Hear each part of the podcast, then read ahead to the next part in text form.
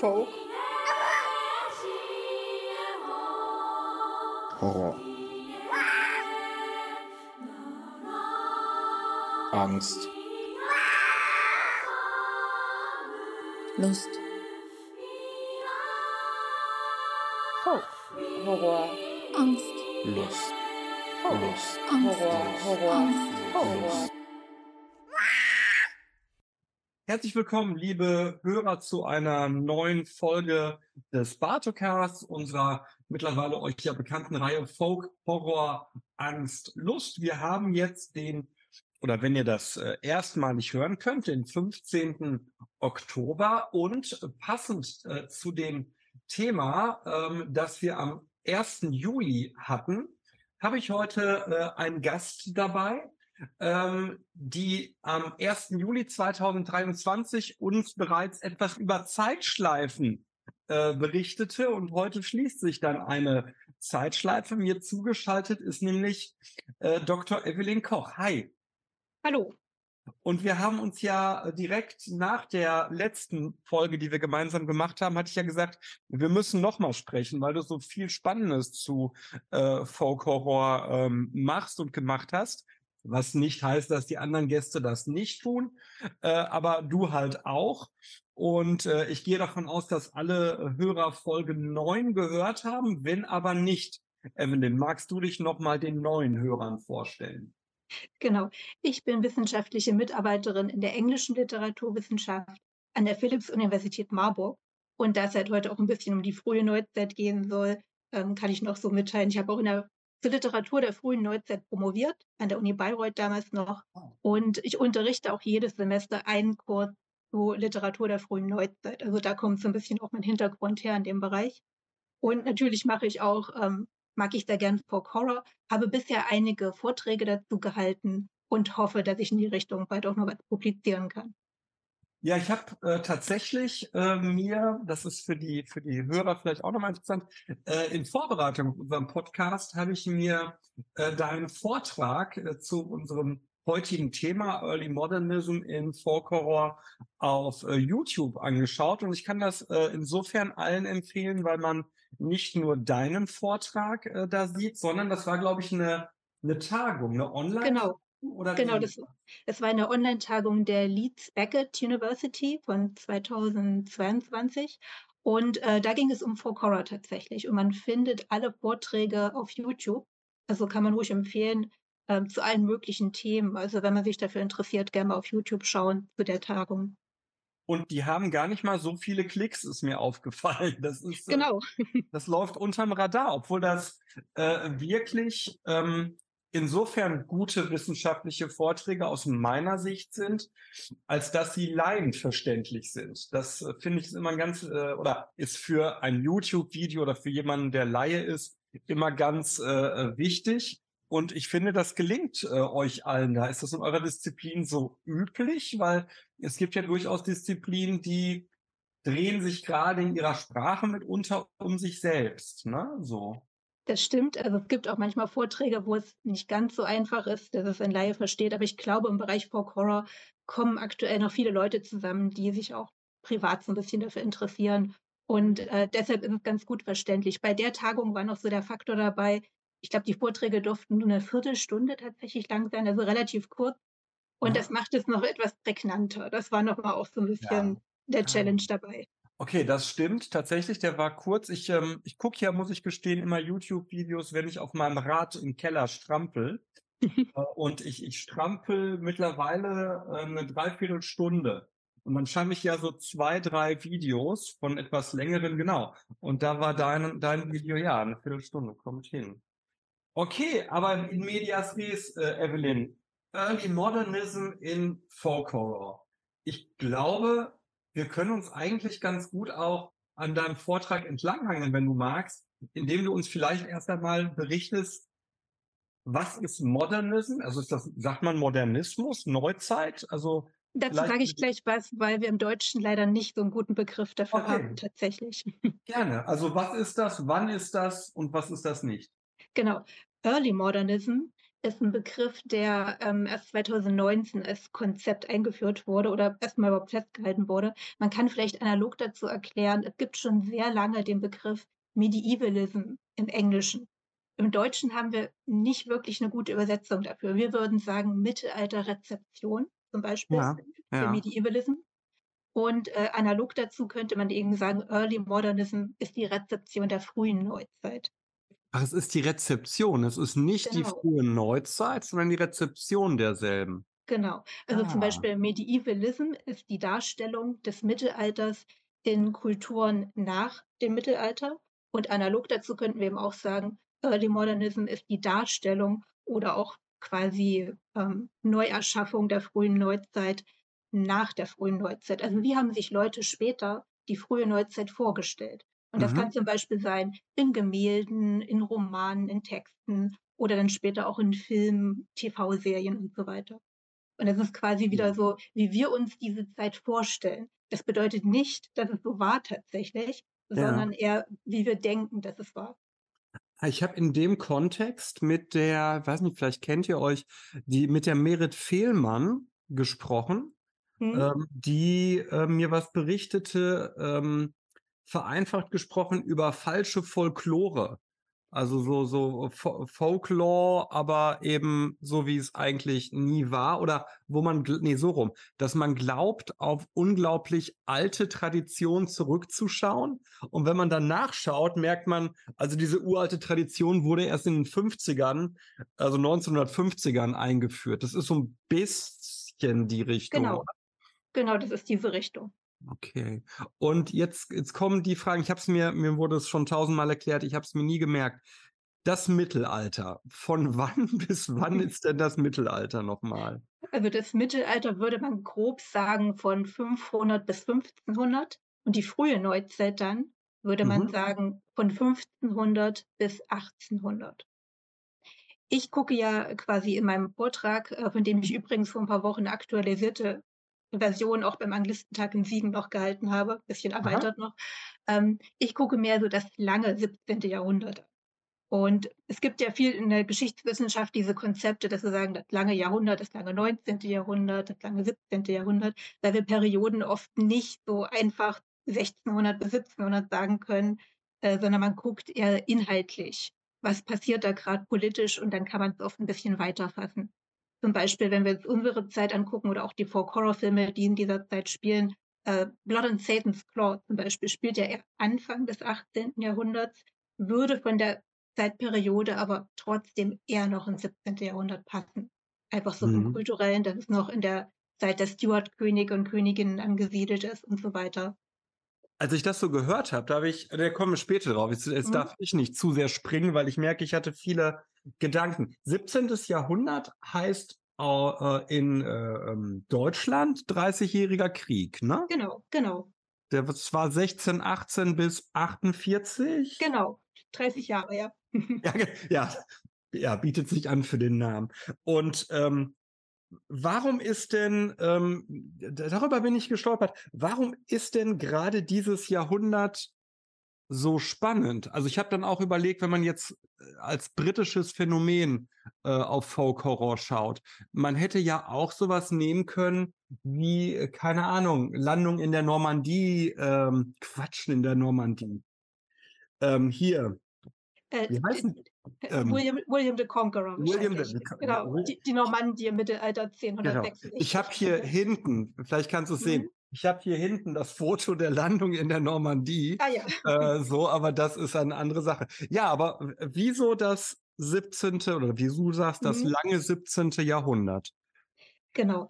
Ähm, es ist interessant, weil wenn wir zum Beispiel Folk Horror ein bisschen mal mit so typischer Gothic-Literatur oder Gothic-Filmen kontrastieren, so frühe Gothic-Literatur hat oft so aufs Mittelalter zurückgegriffen tatsächlich. So die Mhm. ersten Gothic-Novels im 18. Jahrhundert. Und Folk Horror interessanterweise, da haben wir viele Filme, die sind eben im langen 17. Jahrhundert angesiedelt. Ähm, zum 17. Jahrhundert kann ich sehr empfehlen, da ist dieses Jahr ein neues Buch erschienen vom britischen Historiker Jonathan Healy. Und das heißt Mhm. The Blazing World. Und da geht es ein bisschen um die revolutionäre Zeit, also auch die englischen Bürgerkriege im 17. Jahrhundert und so weiter. Und der hat einen ganz guten Abriss dieser Zeit gegeben. Deswegen, wenn ich, was ich jetzt so erkläre, basiert auch so ein bisschen auf diesem Werk. Ähm, Im Anfang des 17. Jahrhunderts in England ist eigentlich eine Zeit von großen Krisen, wenn wir so schauen. Auf hm. der einen Seite ist man gerade auch in der sogenannten kleinen Eiszeit. Es ist halt viel kälter als gewöhnlich, was halt auch Auswirkungen auf die Landwirtschaft hat und so weiter. Hm. Ähm, es gibt öfter mal die Pest. Also das heißt auch verschiedene Pandemien schlagen zu. Dann ähm, kommt es auch, wie gesagt, aufgrund der kleinen Eiszeit durchaus auch zu Hungersnöten teilweise oder zu wirtschaftlichen Schwierigkeiten. Gleichzeitig hat man aber in dieser Zeit auch ein großes Bevölkerungswachstum, interessanterweise, mhm. was aber dazu führt, dass zum Beispiel ähm, die Mieten ansteigen, die Löhne niedriger werden, es kommt mhm. zu Inflation, was es zum Beispiel vielen Menschen Anfang des 17. Jahrhunderts in England nicht mehr ermöglicht, relativ jung zu heiraten, sondern sie müssen halt warten das führt dann auch so ein bisschen zu sozialen Verwerfungen. Das heißt, man hat so ein großes Reservoir an frustrierten jungen Männern, mhm. die auch nicht so ganz wissen, wohin mit ihrer Frustration. Okay. Und ja. man sieht dann auch so einen Anstieg in den Kriminalitätsraten tatsächlich. Was ja. auch ganz interessant ist. Das heißt, wir haben so eine Zeit großer sozialer Krisen. Das ist so erstmal so die gesellschaftliche Ebene. Auf der religiösen Ebene haben wir dann natürlich noch das Phänomen ähm, dass man in England zunehmend einen großen ideologischen Graben hat zwischen der Staatskirche, also die anglikanische Kirche, und auch zwischen den sogenannten Dissenters, also zum Beispiel die Puritaner und andere religiöse Gruppen, die halt nicht damit einverstanden sind, was die anglikanische Kirche so ähm, vorzuweisen hat. Also seit, heißt, wann, hm?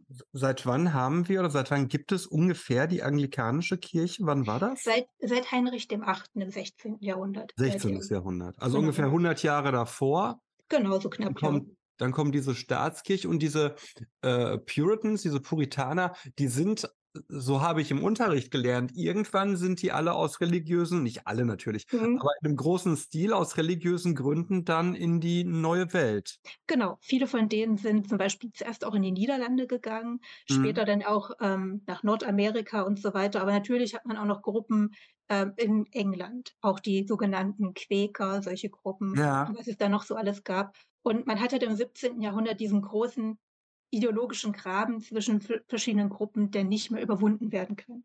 Wenn man mhm. das jetzt natürlich alles hört, so Inflation, steigende Mieten, ähm, Pandemien und so ja, weiter, ja. Ähm, ideologische Konflikte, wo es keine Einigung mehr gibt.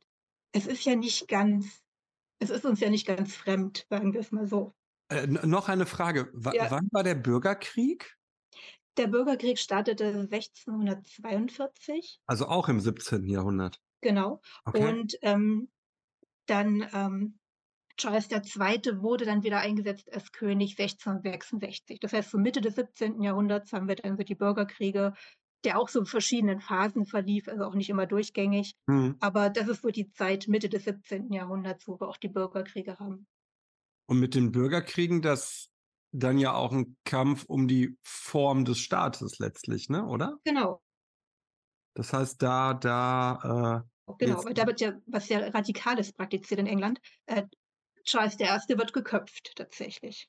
Und ja. es wird eine Republik errichtet, ein Commonwealth. Und erst später dann wieder wird die Restauration dann 1666, wo man zur Monarchie wieder zurückgekehrt ist. Aber davor wurden sehr, sehr viele revolutionäre Ideen tatsächlich erprobt. Hm. Was auch ganz interessant ist. Und wie gesagt, wenn man sich halt anguckt, wann tritt eigentlich Folk Horror auf, zum Beispiel die erste Welle um 1970 rum, also auch so einer Zeit von, ähm, wie könnte man sagen, ja, Revolution will ich nicht sagen, aber revolutionären Gedanken, mhm. Gegenkultur mhm. und so weiter. Und dann haben wir die nächste große Welle dann ab den 2000er Jahren, dann 2010 später, was so die Zeit in England natürlich ist, Credit Crunch, ähm, Austerity, also quasi Maßnahmen, wo halt viel eingeschränkt wird. Ähm, mhm. Und dann haben wir natürlich auch den Brexit. Insofern das 17. Jahrhundert ist uns manchmal gar nicht so fern, vermute ich mal. Mhm. Und äh, ich habe verstanden, nee, jetzt soll ich gar nichts erklären. Und wie finden wir das denn? Nein, ist denn die Art, wie die diese diese ähm, Early Modern äh, Zeit, das 17. Jahrhundert äh, in Folk Horror äh, gespiegelt wird, ist das denn realistisch? Nicht unbedingt, ganz im Gegenteil. Also, was ich so ein bisschen auch argumentiert habe in meinen Vorträgen, ist, dass eigentlich Folk Horror nicht unbedingt immer direkt, in manchen Fällen ja, aber oft auch indirekt rezipiert es eigentlich eher so die Pamphlete jener Zeit. Mhm. vielleicht als Erklärung für die Hörerinnen zu Hause.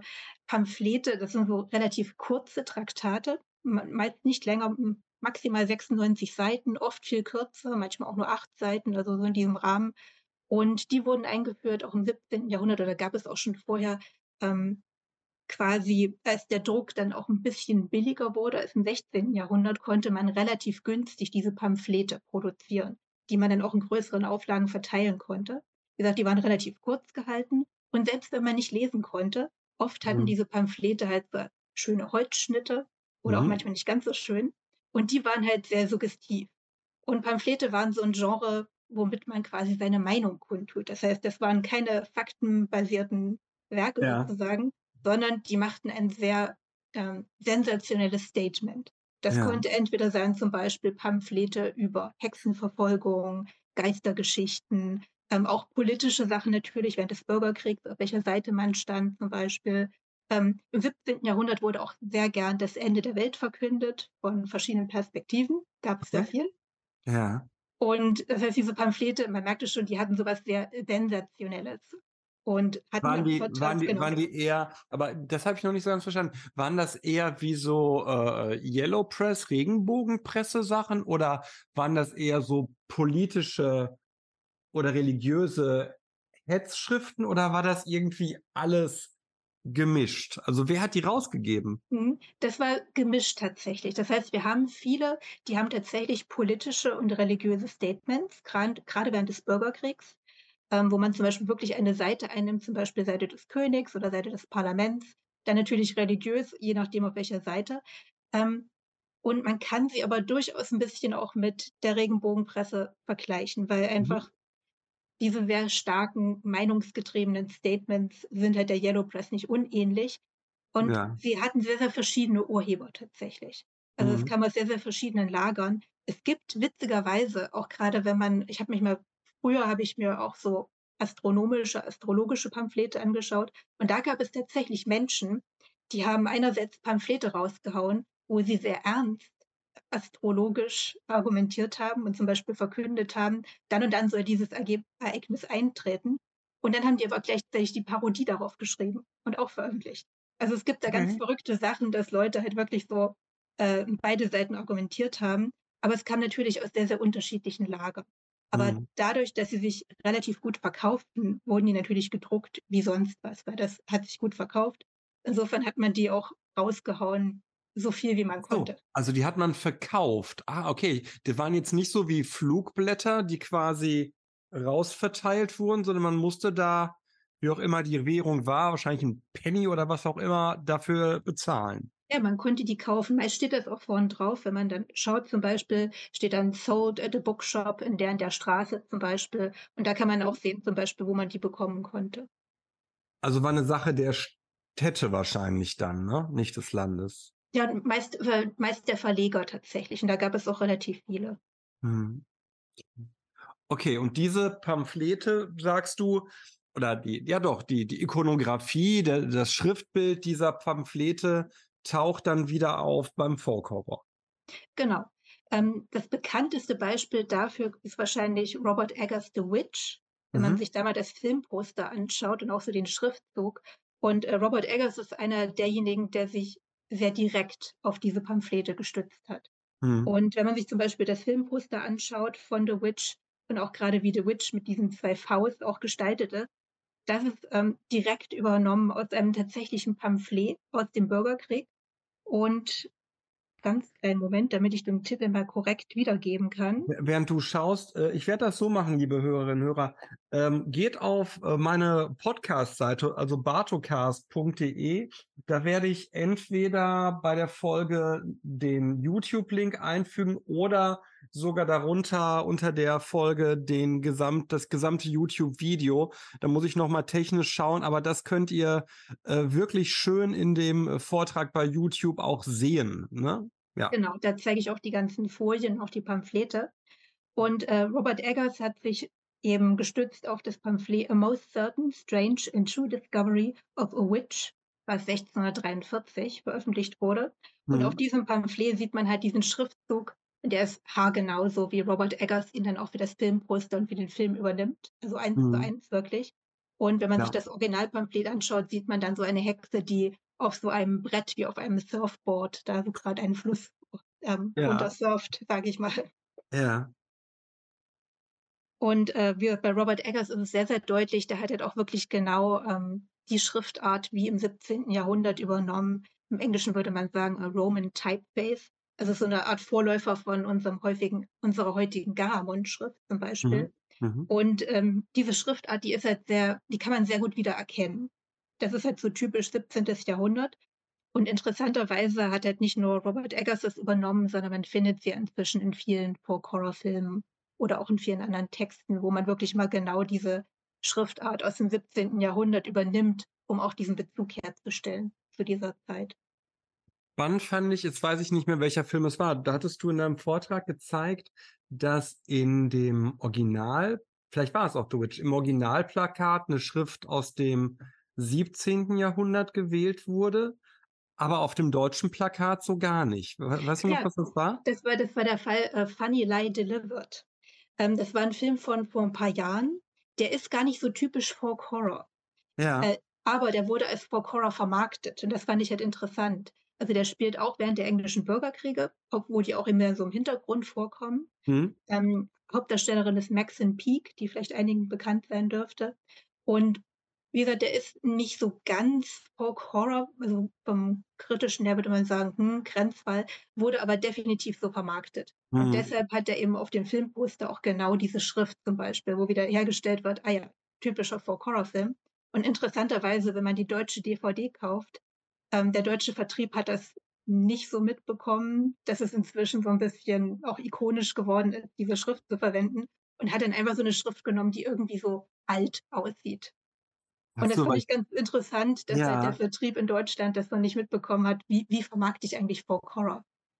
Weil ich musste dran denken, als ich das sah, ähm, also die deutsche Schrift, mhm. musste ich an den Film denken. Äh, ich habe ihm gerade hier meinen Titel ähm, aufgerufen. Ich weiß nicht, ob du ihn kennst, der denkwürdige Fall des Mr. Poe. Der läuft auf. Den, den habe ich noch nicht gesehen. Ich habe es aber mitbekommen, dass es ihn gibt, ja. Ja, fängt aus meiner Sicht, also übrigens, wir äh, auch diesmal, meine lieben Hörer, werden wir äh, spoilern, was das Zeug hält. Insofern, wenn ihr nicht gespoilert werden wollt, dann äh, schaltet jetzt gerne aus. Ähm, äh, oder bleibt einfach dabei und ertragt es. Äh, der Film startet unfassbar gut. So, und man ist voll drin und denkt sich, boah, das wird jetzt aber cool. Und auch die Stimmung, die er aufbaut, ist äh, wirklich cool. Und im letzten Drittel ist alles so artifiziell und plump, also artifiziell und plump, dass man sehr enttäuscht äh, zurückbleibt. Ähm, man sollte ihn oder man kann ihn ruhig äh, gesehen haben, aber das, das Ende ist sehr schwach. Ich sehe hier übrigens gerade, dass der Regisseur ähm, äh, Scott Cooper aber auch Antlers rausgebracht hat, den ich immer noch nicht gesehen habe, der mitunter mir aber auch unter Folk Horror angezeigt wird, aber nicht so richtig, glaube ich, ist. Kennst du den? Antlers? Ich habe den leider auch noch nicht gesehen. Also das kann ich auch nicht einschätzen, ob der wirklich Folk Horror wäre oder nicht. Ja, soll, ich sehe das hier gerade irgendwas mit Folklore, Body Horror, surrealistisch, also schon ein bisschen anders. Ja, aber auf jeden Fall das Schriftbild bei der denkwürdige Fall des Mr. Poe ist halt so ähnlich wie das, was du für Deutschland gezeigt hattest. Vielleicht ist das ja so die Schriftart, wo der Deutsche sich denkt, äh, ja. das muss lange her sein. Ne? Das, das muss irgendwie alt sein, wahrscheinlich ja. Ja. Und wir, auch da, das ist aber auch so ein britisches, oder glaubst du, das 17. Jahrhundert ist per se irgendwie auf den britischen Inseln präsenter als äh, in, in Kontinentaleuropa? Weil ich hätte jetzt wirklich gesagt, 17. Jahrhundert, das Einzige, was mir einfällt, ist 30-jähriger Krieg. mehr wüsste ich nicht, was im 17. Jahrhundert war. Ich kann mir vorstellen, dass es tatsächlich etwas präsenter ist in Großbritannien, einfach während äh, wegen der Bürgerkriege und auch eben, weil man den König auch geköpft hat. Man muss es mal so sagen, das ist Ja. ein sehr einschneidendes Erlebnis, dass man halt da die Etablierung einer Republik hat tatsächlich.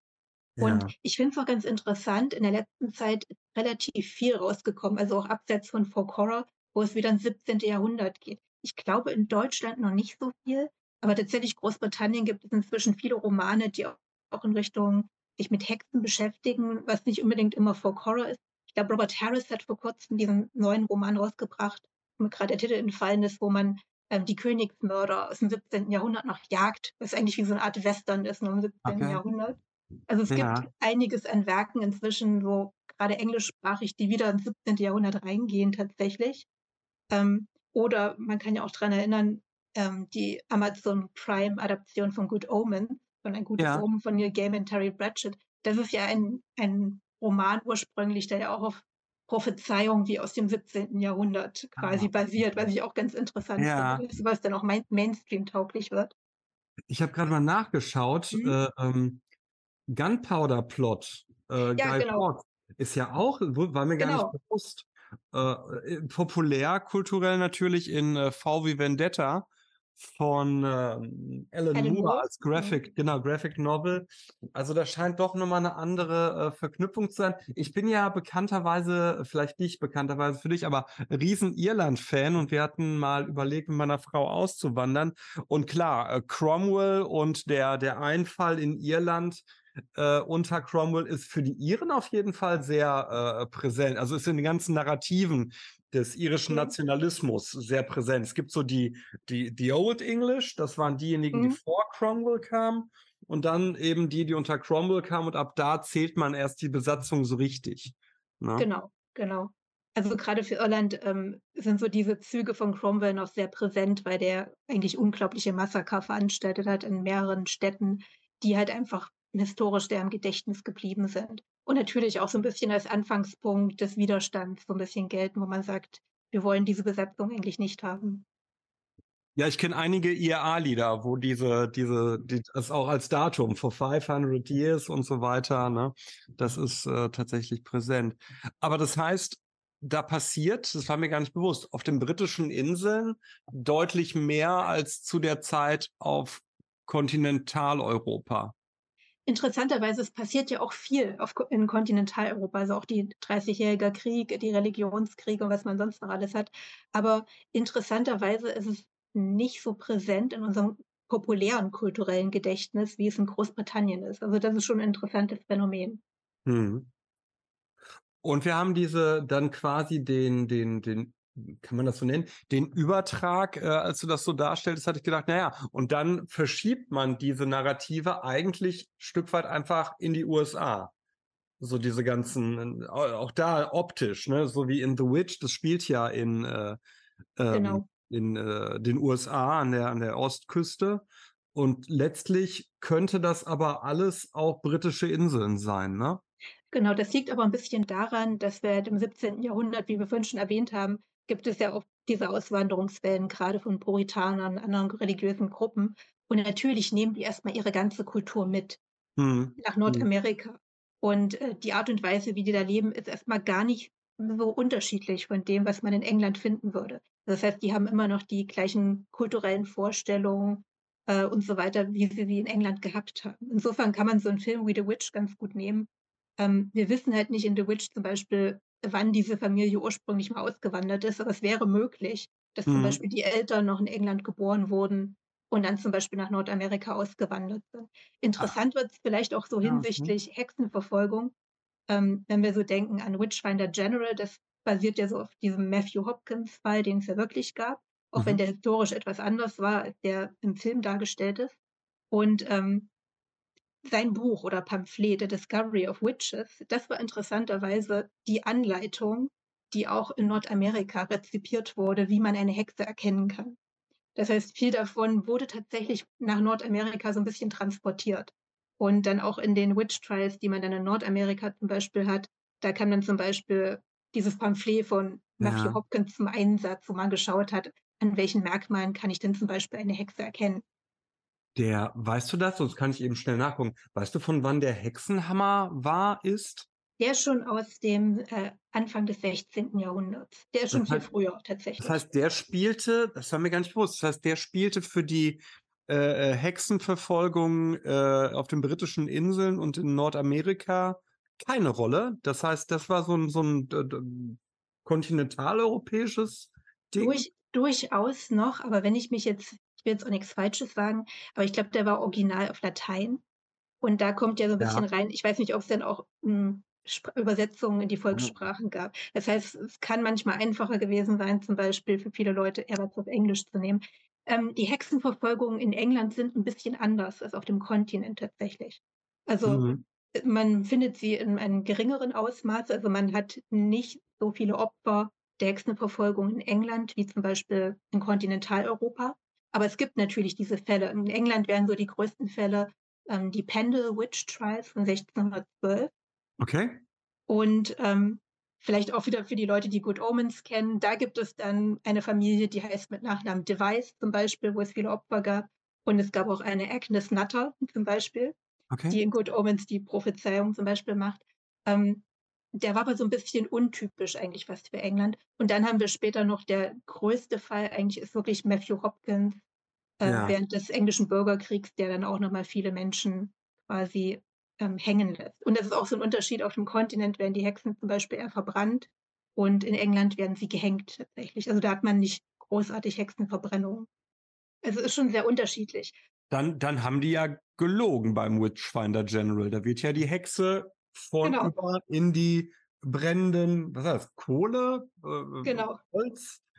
Sehr, sehr, sehr nachdrückliche Szene, vor allem wie die Kinder dann dabei sitzen, so als würden sie halt irgendwie so eine, so eine Serie auf Togo schauen äh, und sich Genau. belustigen, wie da diese Hexe reinge, äh, äh, ja, reinge, wie sagt man, reingesenkt wird. Mhm. Das heißt, das Genau. gab es nicht. Okay. Das ist historisch nicht ganz korrekt. Also die meisten, also Hexenverfolgungen in England endeten meist mit Erhängen. Also es gab auch Ausnahmefälle, aber die große Masse war zum Beispiel, man wurde dann gehängt tatsächlich. Mhm. Und das hatte auch damit zu tun, ähm, weil die Verfolgung etwas unterschiedlich war. Auf dem Kontinentaleuropa war es meist in kirchlicher Hand und in England war, war es tatsächlich von weltlichen Gerichten verfolgt. Was auch der Grund so ein bisschen dafür war, warum es weniger Urteile gab, weil dann auch viele freigesprochen wurden, einfach aus den juristischen Gründen sozusagen. Ja. Ich habe mal gerade geguckt, also die erste, das hätte ich jetzt nicht gedacht, die erste vollständige äh, Übersetzung ins Deutsche war 1906. Ah ja, das könnte es erklären. Ja, das heißt, verstehe ich. Und ich gucke mal gerade Englisch 1928. Also es war tatsächlich. Äh, Genau, dann war es auf ja. Latein verfügbar. Das heißt, Gelehrte konnten sich damit befassen, aber wenn jetzt so, ich glaube, so ein Matthew Hopkins zum Beispiel Ja. war vielleicht wahrscheinlich nicht so des Lateinischen bewandert. Das heißt, es hatte schon einen guten Grund, warum er dann sein eigenes Manual sozusagen erstellt hat. Und ähm, spannend ist ja immer, ähm, äh, die von der Optik her fiel mir dann auf, auch da, äh, das Wickerman-Plakat passt da auch rein, ne? Genau, genau. Und das wurde ja erstellt von äh, Richard Well, wenn man den halt Okay. mal auf Social Media im Internet sucht. Ähm, das ist ein Grafikdesigner, der auf der einen Seite also viel solche Poster auch gemacht hat für Filme und der macht aber auch unglaublich viel ähm, so an Set-Pieces für Filme. Also der kreiert zum Beispiel, wie für, vor ein paar Jahren gab es ja von Ben Wheatley in the Earth, wo halt Mhm. auch so ein frühneuzeitliches Buch eine große Rolle spielt, das auch aus dem Bürgerkrieg stammt. Und diese ähm, Gegenstände für diese Filme, die werden oft von Richard Well hergestellt in Folk-Horror-Filmen. In Mhm. relativ vielen tatsächlich, wenn man da mal so durchguckt mit den Credits. Ja. Und ähm, der hat jetzt so ein bisschen seine Kunst basiert tatsächlich auf diesen Holzschnitten, so aus der frühen Neuzeit. Und deswegen sieht zum Beispiel dieses Filmposter für The Wicker Man auch wie so ein frühneuzeitlicher Holzschnitt aus. Und das heißt, selbst da so ein Film, der eigentlich in den 70er Jahren spielt, der hat dann aber auf dem Filmposter diese Ästhetik zum Beispiel. Ja, und spannend ist ja bei Wickerman immer wieder, ähm, der beansprucht ja gar nicht so eine lange Zeitlinie, Genau. das als viele andere äh, Folk-Horror-Filme, aber greift dann natürlich, äh, also je, je länger ich drüber nachdenke, über die Monate, äh, äh, ist für mich Wickerman ein immer größeres Meisterwerk, weil er ganz viel, er tut ganz oft so, als wäre es alt, aber er behauptet es gar nicht und ich finde, das macht es noch mal angenehmer, weil es nicht so eine Pseudo äh, äh, sagt man Historizität, also so eine, äh, mhm. Weiß, ne, so eine keine, keine Pseudo, ähm, Geschichte ist, sondern äh, tatsächlich äh, er nichts behauptet, was nicht ist und trotzdem so wirkt. Das genau. ist so schon gemacht. Äh, ganz kurz, weil du Ben Wheatley sagst. Ähm, äh, wenn alles glatt geht, liebe Hörer, dann spreche ich bald für mich, für euch hörbar im November mit jemandem, der eine Monographie über Ben Wheatley geschrieben hat. Und der wird mir äh, nicht nur erklären, warum Kill List doch ein guter Film ist, der wird mir auch, bis dahin muss ich, was du mir empfohlen hast, äh, äh Field in England mhm. äh, schauen. Und er hat mir heute äh, tatsächlich empfohlen In the Earth. Mhm, also genau. dann, dann haben wir, glaube ich, äh, ganz viele Ben Wheatley Sachen, äh, die wir dann ähm, besprechen werden. Also Richard Wealth habe ich mir auch aufgeschrieben. Ähm, wo ist denn, ich muss ja sagen, trotzdem ich jetzt nicht diese äh, Verbindung habe, wie jemand, der, der ähm, als Brite vielleicht da nochmal eine andere Verknüpfung mit hat. Trotzdem sprechen mich diese 17. Jahrhundert ähm, Optiken unfassbar an. Also gerade im Vergleich zu dem, äh, was, was man sonst so in der Kunst dann um diese Zeit davor und danach hat. Klar, so Leute wie äh, Hieronymus Bosch fallen für mich völlig aus jedem Rahmen. Aber so generell hat ja diese Zeit etwas optisch, was mich anspricht. Oder wurde uns das quasi durch Popkultur über die Jahrzehnte beigebracht, dass wir damit was verknüpfen sollen? Ja, interessant, weil man hat ja eigentlich auch viele ähm, Kunstströmungen. Und ich denke mal, so die, die Optik der Holzschnitte ist ja nochmal eine andere als so das Typ, der typischen Barockkunst, die ja auch in diese Zeit fällt tatsächlich. Ah, okay. Und ja. insofern finde ich es ganz interessant, ähm, dass so ein bisschen diese Optik der Holzschnitte oder auch die, die Schriftart dann offenbar nochmal was ganz anderes anspricht in uns, als wenn wir zum Beispiel an irgendwie so eine Barockkirche denken, wo so ganz viele Schnörkel drin sind. Also das ja, ist auch nochmal ein bisschen unterschiedlich. Genau, also Barock und Rokoko, es fällt ja auch irgendwie, du musst mich jetzt ganz viel korrigieren, mhm. wenn es Sinn ist, aber Rokoko fällt ja auch irgendwie da rein? Ein bisschen, kleines bisschen später, also dann später. so Richtung Anfang 18. Jahrhundert aber so Ende des 17. Jahrhunderts haben wir dann so Barockzeit oder auch während des Dreißigjährigen Kriegs schon so ein bisschen. Und ähm, da so die Gemälde und Kunst sind ja nochmal so ein bisschen anders, aber so diese Holzschnittoptik, ich denke mal, ja. Die hat ja auch was Minimalistisches. Also man ja, vielleicht. Mhm. mit wenigen Mitteln etwas kreieren. Und vielleicht wirkt es deshalb auch ganz interessant, weil es dann nochmal ein bisschen in eine andere Richtung einfach geht.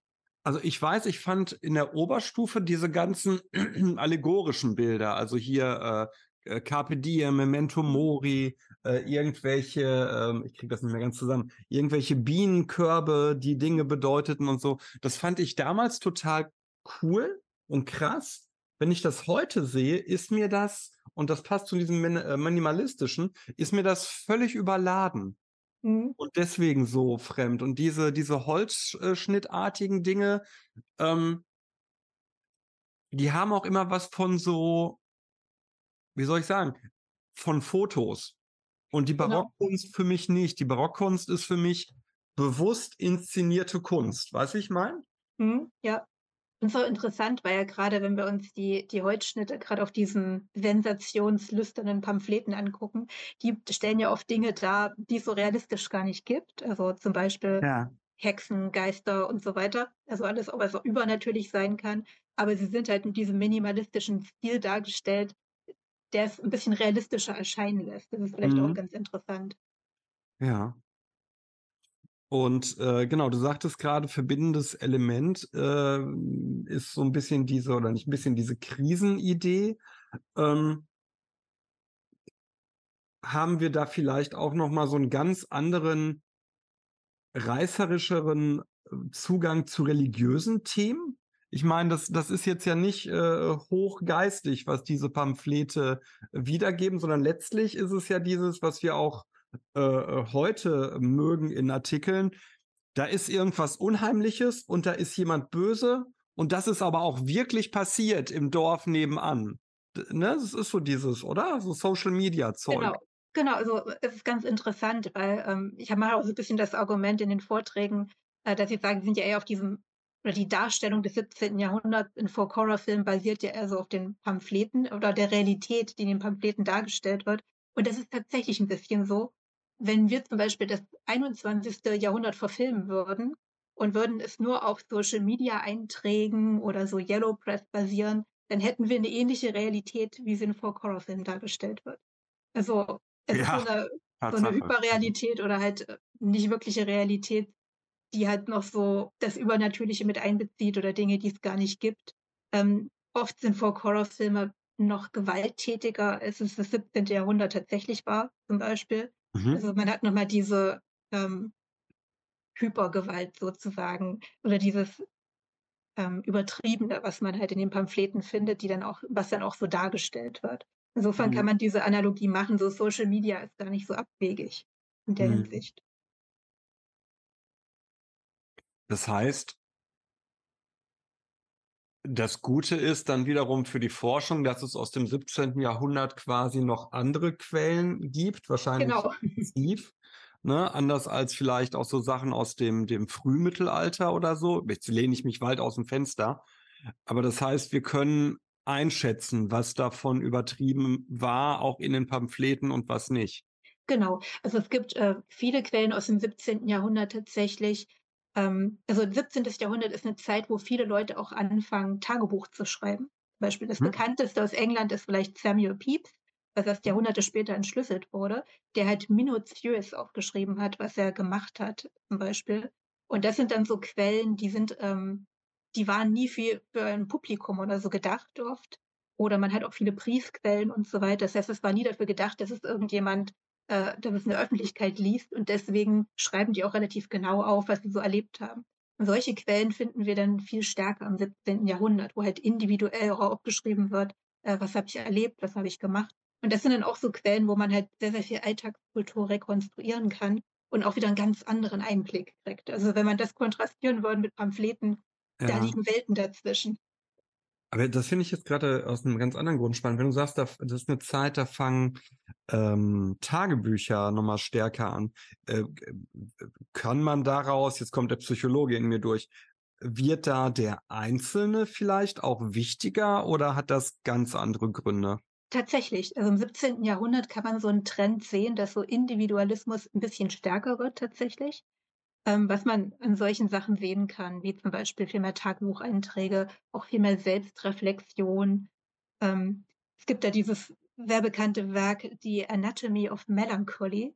Mhm. Und das ist zum Beispiel so ein Werk, wo jemand über Melancholie ein riesiges Buch geschrieben hat. Also auch sehr introspektiv, wenn man mit darüber nachdenkt. Das ist eine Zeit, wo Individualismus tatsächlich stärker wird, was aber auch wieder einen Kontrast bildet. Ähm, weil interessanterweise der Wickerman wurde ja schon angesprochen, das ist auch die Zeit, wo eigentlich viele äh, Folklore-Customs überhaupt eingeführt werden oder mhm. Traditionen, mhm. wo wir mal denken, die sind mega alt. Das ist so die Zeit, wo die so ins Leben gerufen wurden. Insofern ist auch ganz interessant, das mhm. zu sehen. Spannend. Und wenn wir jetzt mal auf die, die Folk-Horror-Rezeption zurückkommen, ähm, wenn ich so nachdenke, habe ich das Gefühl, dass Folk-Horror aber so langsam verstärkt die Ebene von früher, also jetzt hier vom, vom 17. Jahrhundert, verlässt und immer stärker in der Jetztzeit spielt. Genau, inzwischen gibt es auch viele Filme, die sich so eher aufs Hier und Jetzt beschränken, obwohl man diesen Kontrast ja eigentlich schon immer hat. Also The Wicker Man zum Beispiel spielt ja, ja auch damals in der Jetztzeit ja. und bezieht sich zwar so auf ältere Sachen, aber nicht auf die frühe Neuzeit. Und dann aber eben die beiden anderen Filme, Witchfinder General, Blood ja. und Satan's Claw, die sind dann wieder in der frühen Neuzeit angesiedelt. Das heißt, wir hatten immer schon diese quasi Unterscheidung. Manche sind eher aufs Hier und Jetzt bezogen und andere spielen in der frühen Neuzeit. Aber man hat dann Fälle wie zum Beispiel In the Earth, wenn ihr dann später noch in anderen Folgen darüber reden werdet. Mhm. Ähm, der spielt ja auch im Hier und Jetzt, aber in so einer Art pandemischen Welt und hat aber trotzdem wieder den Bezug zur frühen Neuzeit, weil so die ganze Hintergrundgeschichte, was da in dem Wald abgeht, ist halt ja. in diesem Buch festgehalten, was angeblich 1640 kurz vor Bürgerkrieg publiziert wurde. Und da sind dann auch diese Holzschnitte wieder drin, die so ein bisschen schon ähm, zeigen, was passieren wird im Film und auch schon viel erklären. Also man findet immer noch diese Bezüge auch in Filmen, die in der Jetztzeit spielen. Wann war die Renaissance? Ich, ich benutze dich hier gerade als mein historisches Wissen. Das kommt aufs Land drauf an. In, in Okay. England ist die Renaissance relativ spät. Da würde man sagen, auch so 16. Jahrhundert und noch Anfang 17. Jahrhundert. Das ist aber relativ spät. Das heißt, je südlicher man kommt in Europa, desto früher ist die Renaissance. Also in Italien natürlich zuerst, dann so schon im Spätmittelalter. Und dann breitet sich das so langsam in die nördlichen Richtungen aus. Und Also je ich- nördlicher man kommt, desto später kommt die Renaissance. Ich frage deswegen, weil für mich, ich habe in einem ganz anderen Kontext mal die These gehört und mich hier angeschlossen, dass so ab der Renaissance wir einen anderen Zugang zu dem Erleben der Menschen von damals haben. Was das quasi da so der ja, moderne Mensch hört sich jetzt blöd an, aber so ein Mensch mit, mit ähnlichen Ideen oder mit ähnlichen Gedanken verstärkt wurden. Ne? Ich, ich gucke hier gerade Hm? äh, Shakespeare, Dante, äh, ich vermute, dass Machiavelli, ja genau, Machiavelli äh, Mhm. auch in die Zeit fällt.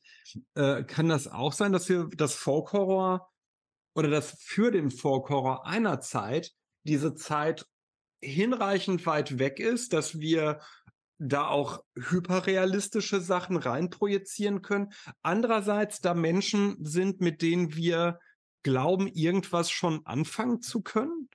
Könnte man das Also, so? eine ganz gute Idee. Und was du erwähnt hast, das würde man eben sagen, das ist der Humanismus, der während Mhm. der Renaissance au aufkommt. Das heißt, der einzelne Mensch steht dann eher im Zentrum.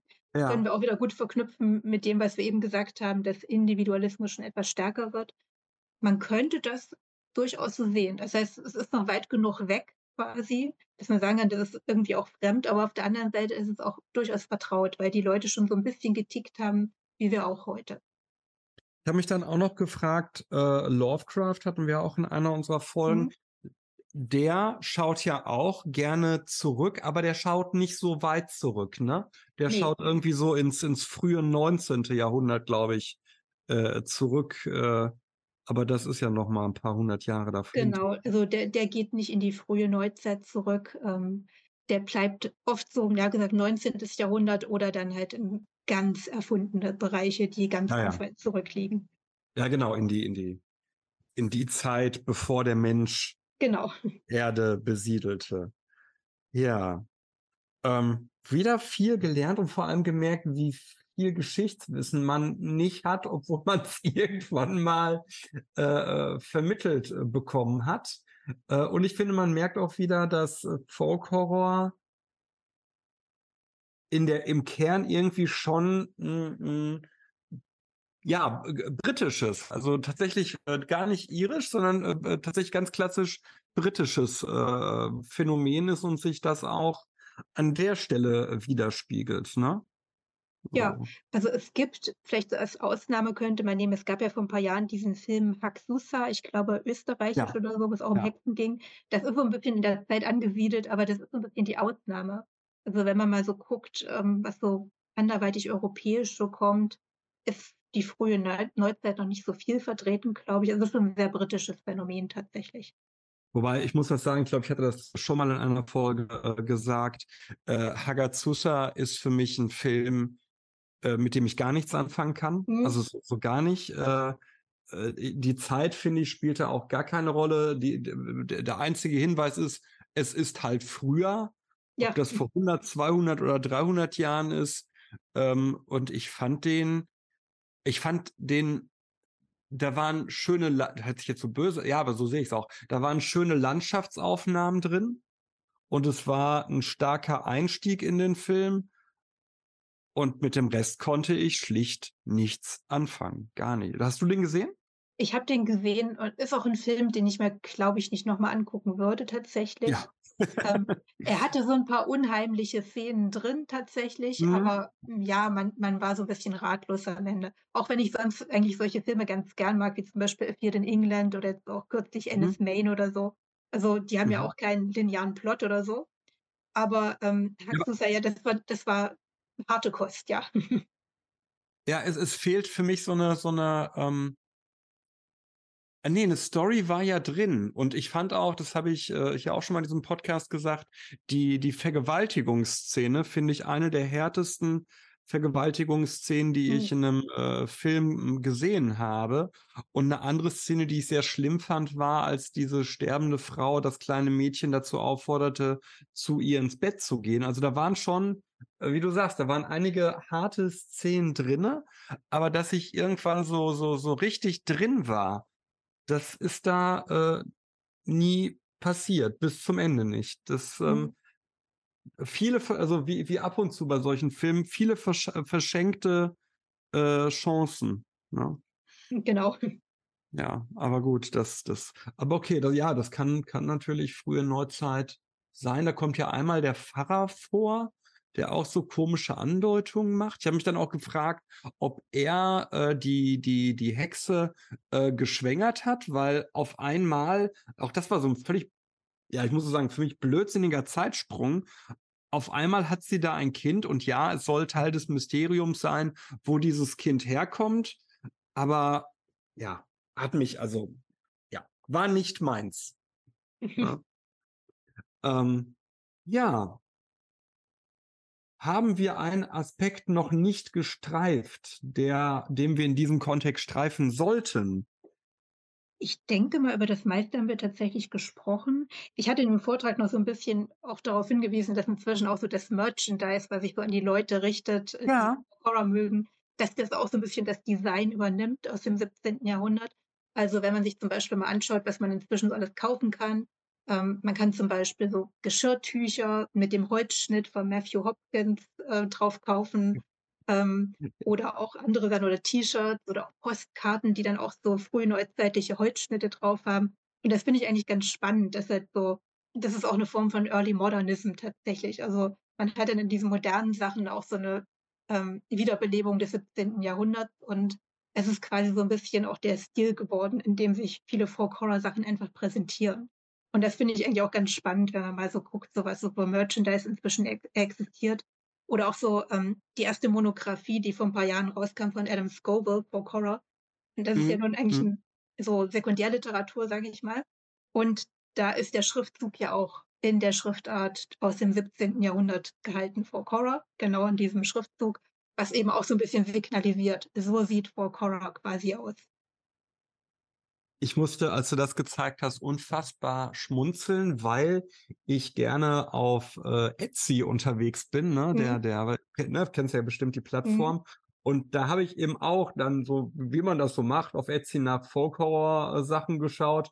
Und als du das dann so zeigtest, fiel mir auf, ja, das ist in ungefähr 100 Accounts, bei denen ich geschaut habe, was ich mir an äh, Deko-Objekten äh, besorge, äh, genau so drin. Ja, es ist, man sieht das äh, und denkt sich, ja, das, das geht in die richtige Richtung, das ist genau die Optik. Ne? Das hat sich Genau. eingebrannt. Ne? Das äh, Genau.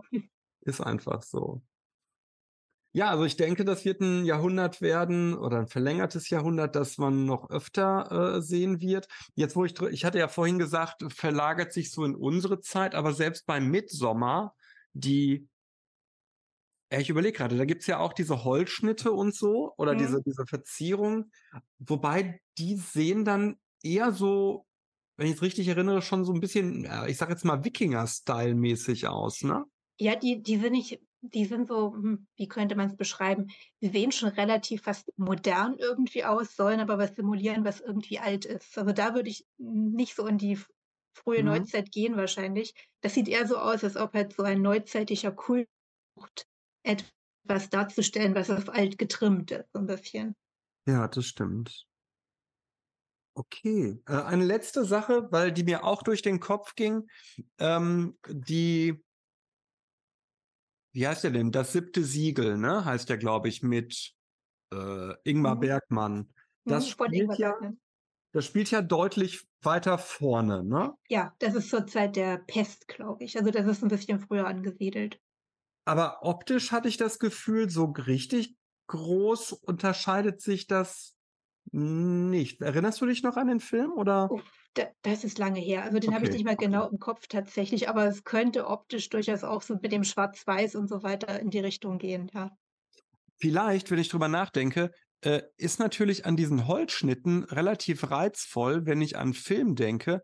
Die kriegst du auch in frühen Filmen schön in Schwarz-Weiß übersetzt.